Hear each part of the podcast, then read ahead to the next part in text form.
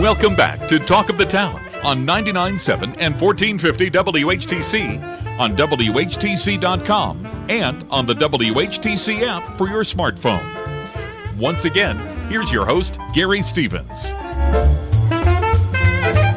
Welcome back to Talk of the Town for this Wednesday, January 31st.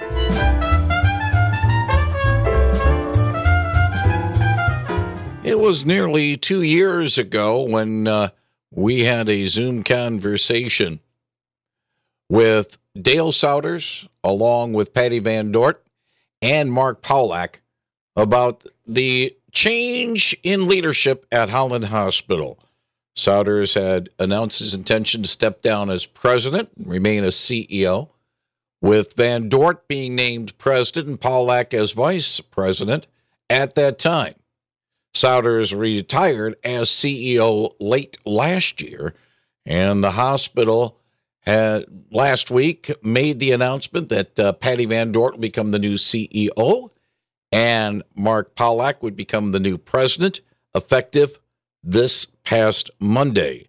Both Ms. VanDort and Mr. Pawlak is on the other end of our phone this morning to talk about the leadership transition and their vision for the future of Holland Hospital. Mark and Patti, welcome back and glad you are joining us. Good morning. Uh, thank you for having us, Gary. It's a pleasure to be with you. And as you were walking through that, we, uh, Mark and I, were nodding, remembering that call just a couple of years ago. So thanks for having us back on. Good morning, Gary. Good to be with you. And if you have a question for Patti or Mark, uh, I, I think we can be a little informal in this, uh, they'd be happy to answer it at 616 395 1450, 616 395 1450. As I alluded to in introducing both of you, this was, uh, shall we say, a measured and planned change of leadership at Holland Hospital. It well, really wasn't anything that had to be done abruptly or by surprise. Uh, when Dale first mentioned the fact that he wanted to step down after 20 plus years at the helm, uh, it seemed to be an orderly transition. Uh, do you, do you, do you, is that a, a good way of describing it? I think that's an excellent way of describing that. And uh, one of the things we've taken very seriously as an organization, given the importance of uh, Holland Hospital to our community and leadership good leadership is, is important. And so succession planning has been something we worked on. And, and actually, Gary, back to 2018, we began to discuss um, succession planning and then implemented that first phase, as you uh, reminded the listeners. Um, uh, back just a couple of years ago. So um, it is intentional, and I think um, the kind of succession planning that we've done provides stability and continuity and in this crazy world of healthcare, uh, those are two good things uh, uh, to have. Let me be frank on this next point. You mentioned continuity and consistency and stability, which is fine and great in itself. But sometimes organizations might need an injection of fresh blood, new blood, new ideas, or looking at things a little bit differently. Is that something that uh, was taken into consideration when the talk about a transition in leadership was first done, saying, do we want to just go gradual and steady as she goes? Or do we really need somebody from the outside coming in and maybe uh, uh, bringing in some fresh ideas? That's a really great question, Gary. And it was a question that we explored with our board of directors and uh, the the evolution of Holland Hospital and um, its achievements over the past 20 years has created a trajectory that we actually have wanted to preserve and protect. It's created a culture within the organization that is truly the foundation of our strength in the level of quality and service that we provide. And so while we have employees at all levels of the organization that are joining us from other organizations. So infusions of new blood, as you said, is occurring with regularity. Uh, it was our um, conversations with the board that led us to the conclusion that the best path forward for Holland Hospital was continuity, consistency, and as Patti mentioned, preservation of the trajectory and the direction that we have been on for these many years. If you have a question for President Mark Pawlak, whom you just heard, or CEO Patti VanDort, they are with Holland Hospital. They'll be happy to answer it at 616 395 1450, 616 395 1450. May I add another letter to that uh, statement there, Mark? Independence. How important is Holland Hospital's independence to a certain extent, not being aligned with any hospital chain that we have seen many hospitals get swallowed up in, in recent years. How important is maintaining that independence for the tra- trajectory, as you mentioned, about Holland Hospital? Um, maybe I'll start with that a bit, Gary, and then Mark can certainly uh, add on to it because it's something we do talk about, um, and we talk about that with our board as well. Um, it may be may surprise the listeners to know there are about 150 hospitals in the state of Michigan, and there are now only four that are independent. The I word, as you just said. And um, for us, it remains in our vision statement to maintain that independence. And the primary reason for that is really because we think decisions about healthcare and what's best for the local community are made locally and not in corporate offices, uh, you know, miles and miles away. And that's why independence is so important to us. That being said, partnerships are also important. And as a moderate sized community hospital, 200 beds, we can't do everything um, here locally. And so we need some good partnerships. And, and to that point, uh, this year we've announced a strategic alliance that we have with the University of Michigan. And that alliance is about just getting together and talking about opportunities to enhance care here locally. It is not a governance alliance at this point, or it's certainly not a um, financial alliance, but really a strategic alliance that helps improve care. The other thing we're doing is really um, partnering with several of our independent physician groups in town, and we're building a new building in Zeeland that you may see as you're heading toward the east. And that is going to be a new musculoskeletal center where we have an outpatient uh, orthopedic surgery center, and uh, we're providing care for those with orthopedic needs. Uh, we're working together right now with our obstetrical group on uh, new service uh, opportunities. So those partnerships are important, but ultimately, um, uh, our vision to remain independent um, and keep decisions local is what we're focused on. Well said, Patti. Now, the other thing, too, is the fact that it is great to be independent, to be able to uh, make the decisions locally, practicality and uh, uh, of and financial reality being what it is. How tough is it to maintain that independence in what is really a tough financial world in healthcare right now? Well, you've hit on uh, on exactly uh, a challenge that really every organization in healthcare is feeling, um, and uh, for us, um, we have uh, the benefit of many many years of exceptional performance, um, and we are uh, a lean organization. Uh, we are a nimble organization, and that has allowed us to remain financially strong. In fact, as we look at benchmarks of performance, um, we rank at or above benchmarks in in the metrics that govern or would um, inform an, an organization's financial health. Uh, now, all that said, of course, it's it is getting harder, and the headwinds are getting stronger. And so, for us, as Patti mentioned, these partnerships that we have with both local um, groups and with the University of Michigan are going to provide opportunities for us to continue to pursue our strategies of growth, um, which um, is a part of the, the formula for continued uh, financial stability. If you got a question for Patti VanDort or Mark Pawlak of Holland Hospital, Patti is the CEO. Mark is the president of the hospital. They'll be happy to answer it at 616 395 1450, 616 395 1450. I I'm going to mention this, and it's more a, a, case of setting. It's a primer more than anything else.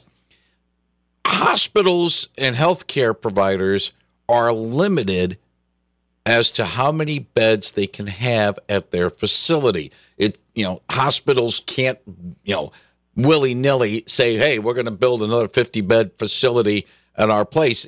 It's allocated by, I believe, a state group that decides you know what hospitals have as much. With that said, or you can correct me if I'm uh, if I'm stating it wrong. With that said do you see Holland Hospital expanding its at least bed space or services that can provide the needs of this community? Can it expand and in what ways? So, uh, Gary, you're right about uh, a process that the state of Michigan has. Not every state has, but we're called a certificate of need state. And if you're going to add um, beds, inpatient um, beds, as you mentioned, there's a, a process for requesting that and, and, an approval process. And it's pretty difficult uh, to get new beds because they look at the entire state and and many uh, hospitals have more beds than they're currently using. So um, so you're, you're correct in your assumptions there. What I would say to answer your question, and certainly Mark can add to this, growth is important for us. It's one of our strategic essentials. So we look at what are the needs of the community and where can we grow. And you don't need that same certificate of need approval to do outpatient locations. So expanding our primary care base, for instance, we're adding a new facility in Saugatuck that's almost finished, um, and that will begin seeing patients this spring. Um, we are going to be expanding into a presence in Hudsonville with primary care. We are up, up in Grand Haven as well, and we continue to add to our primary care base here locally. I also mentioned the outpatient surgery center um, that we're building. So growth remains important for us, again, to have a local, fairly local um, access um, points. And we can continue to do that without that uh, certificate of need process. I will also add, though, that we do look at that, and one of the areas of great need in our community uh, is behavioral health. And we have a lar- uh, an inpatient behavioral health unit, and we just recently asked for and were awarded two additional beds there for our inpatient setting. So um, we're excited to be able to get those online here in several months um, to meet that ever growing need. Um, but uh, growing to meet the needs of our community uh, remains essential. Um, how we do it has to be disciplined, focused, and, and somewhat targeted. You know, Gary, it's interesting uh, if you if we go back probably about ten years, the um, the folks that predict what's going to happen in healthcare were saying that the, the, the need for hospital beds was going to evaporate uh, because people were going to get care in alternate um, locations, including perhaps the home or outpatient locations. And what we have found, um, and and I think it's kind of a national recognition that that that did not materialize in any way. That there is still a need for hospital beds and inpatient services, but it's but it's changing dramatically because of advances in science in advances in care. And so the typical stay for a patient in a hospital is a lot shorter now than it used to be, which creates capacity even though your bed count has not changed. And so as we look to add services, not, not always does the addition of services require new beds, but we do have the ability to grow if needed on the inpatient side. One final point about facilities and services is the fact that the Holland Hospital main campus on Michigan Avenue, it has undergone renovations. It does not look the same as it did when Dale and I basically came to the area at about the same time in 2001, 2002. It looks a lot different now, but uh, uh, the size and the availability of space on the main campus is somewhat limited. To a certain extent, is Holland Hospital pretty much maxed out at its main campus site? And if it's going to do any expansion, especially in services, it's going to be these, uh, for lack of a better term, satellite facilities, such as the one in Zeeland, the one in Saugatuck, uh, uh, and that and that uh, source. I'll take a first run at that. Very good question, Gary. And if you look at the hospital, we do have a campus block, you know, a kind of a big block around us that does include some residences that actually the hospital owns, and we rent um, most of them to um, to residents because there is a housing need. Um, so the answer to your question is no. We're, we are not landlocked. We have opportunity, and a lot of times there is you can go up um, and there are other opportunities if we need them um, to look at expanding our campus um, presence. Um, you may also know that we um, occupy the majority of an office building right across Michigan Avenue from us, um, and and that is another, I would say, component of our footprint. but you are correct. There, the growth is primarily in expansion in geography to be to have our services closer to where patients are looking for access. And so um, coming to the hospital campus is still required for many things, but we don't want that to be the one and only place that people have to go for service. We want to be closer to our community in their communities, hence the geographic expansion um, that Patti referred to a, a, just a moment ago. Patti and Mark, I do have a couple of uh, general healthcare questions I'd like to pose as healthcare leaders that both of you are. And this is out of Colorado, but it can really be about most everywhere nowadays in these United States. Lawmakers in the state of Colorado are proposing a bill to counter increasing attacks on healthcare workers. This bill would establish workplace violence prevention committees that document and review any incidents and develop violence prevention plans within healthcare settings. The Colorado Hospital Association reports that a nurse in Colorado is assaulted every 30 minutes. 90% of healthcare workers in that state say they've experienced violence from a patient or caregiver while on the job. Let me ask on Holland Hospital's situation. Is what we see in Colorado maybe the exception than the rule? Or is that something that is of concern to both of you as healthcare leaders. That's a very insightful um, observation, Gary. And um, I'm afraid it's a bit of a sad commentary on the state of work environment for healthcare workers. And um, it is a problem. Um, it's a problem nationwide. And um, we have experienced that very same issue um, here at Holland Hospital. We have had to enhance uh, the training that we provide our staff on de escalation techniques. And we've had to be prepared for things that in the past um, were quite uncommon. And we know that, that healthcare is a uh, strenuous um, process for people who need healthcare. It's not usually very pleasant to find out you need healthcare. Some of it's very joyous. We deliver many, many babies, and that's a wonderful thing. But most of the time, people come to healthcare with um, with a heavy um, heart and mind. However, that has materialized in some unhealthy um, behaviors that we are needing to address. And luckily, in Michigan, um, there is action, um, not unlike what you refer to in Colorado, where the legislation uh, legislators have recognized that creating a hostile environment for healthcare workers creates a much bigger problem further down the line. If people don't want to work in healthcare, we're going to have a real problem. Um, so, most recently, I know that the Michigan legislature has um, in, has increased the um, financial penalties and fines for individuals who are convicted of violence against healthcare workers. And we consider that a step in the right direction. We know there's a lot of conversation about that with our hospital association, uh, our professional organizations, and with legislators. So we feel good that that's being that the awareness is being raised. And when you come into Holland Hospital, you're actually going to see um, more of a presence of informational posters and acknowledgments to say that we're here to help you.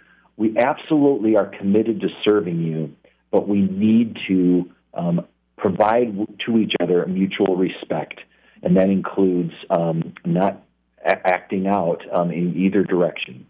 So uh, I think that's something that we're working on as a um, as a society, and I'm hoping we can continue to make advances to improve that whole situation. Mark's points are, are right on target, and and un- unfortunately, it is a societal issue, and it is present right here. It wasn't too long ago, maybe within the last two months or so, when I was making rounds talking with several of the nursing staff, and uh, just asking a general question of them about you know, what's the most challenging part of your job? And I really expected them to just talk about the workload and the increasing complexity of illness uh, that that patients uh, in the hospital now have. Instead, they mentioned this very thing that you that you raised. We uh, how we're treated by patients and uh, visitors um, is a huge concern just among our staff here locally. Our physicians have talked about it as well. So I do thank you for raising it. And, and to Mark's point, I think we're making some strides in the right direction there. But um, it needs to be, you know, a, a partnership as people come in our doors. We, we do want to take care of you, but we need you to you know, cooperate and, and respect uh, what's happening here. So thank you for raising that very important issue. I want to follow up, Patti, on this in, in one way. and our last little point here is the fact that, to me, a lot of this stems from what happened during, you know, four years ago almost now with the uh, COVID 19 outbreak and uh, the uh, emotions and the passions that have stirred since that time. Maybe it's an easy question to ask and maybe a tough one to answer. What's it going to take to maybe get over this and, and, to reestablish, as Mark mentioned, the respect on both sides, uh, patient to uh, provider, provider to patient, that we basically had before 2020? You know, uh, uh, you're right. It's an easy question to ask, tough one to answer. But I do believe that we're we're heading in a better direction. And you know, when we say this is a big problem because it's a bigger problem than it's ever been. But the huge, the vast majority of our patients are kind, considerate, um, equally compassionate, respectful, and, and cooperative with our teams.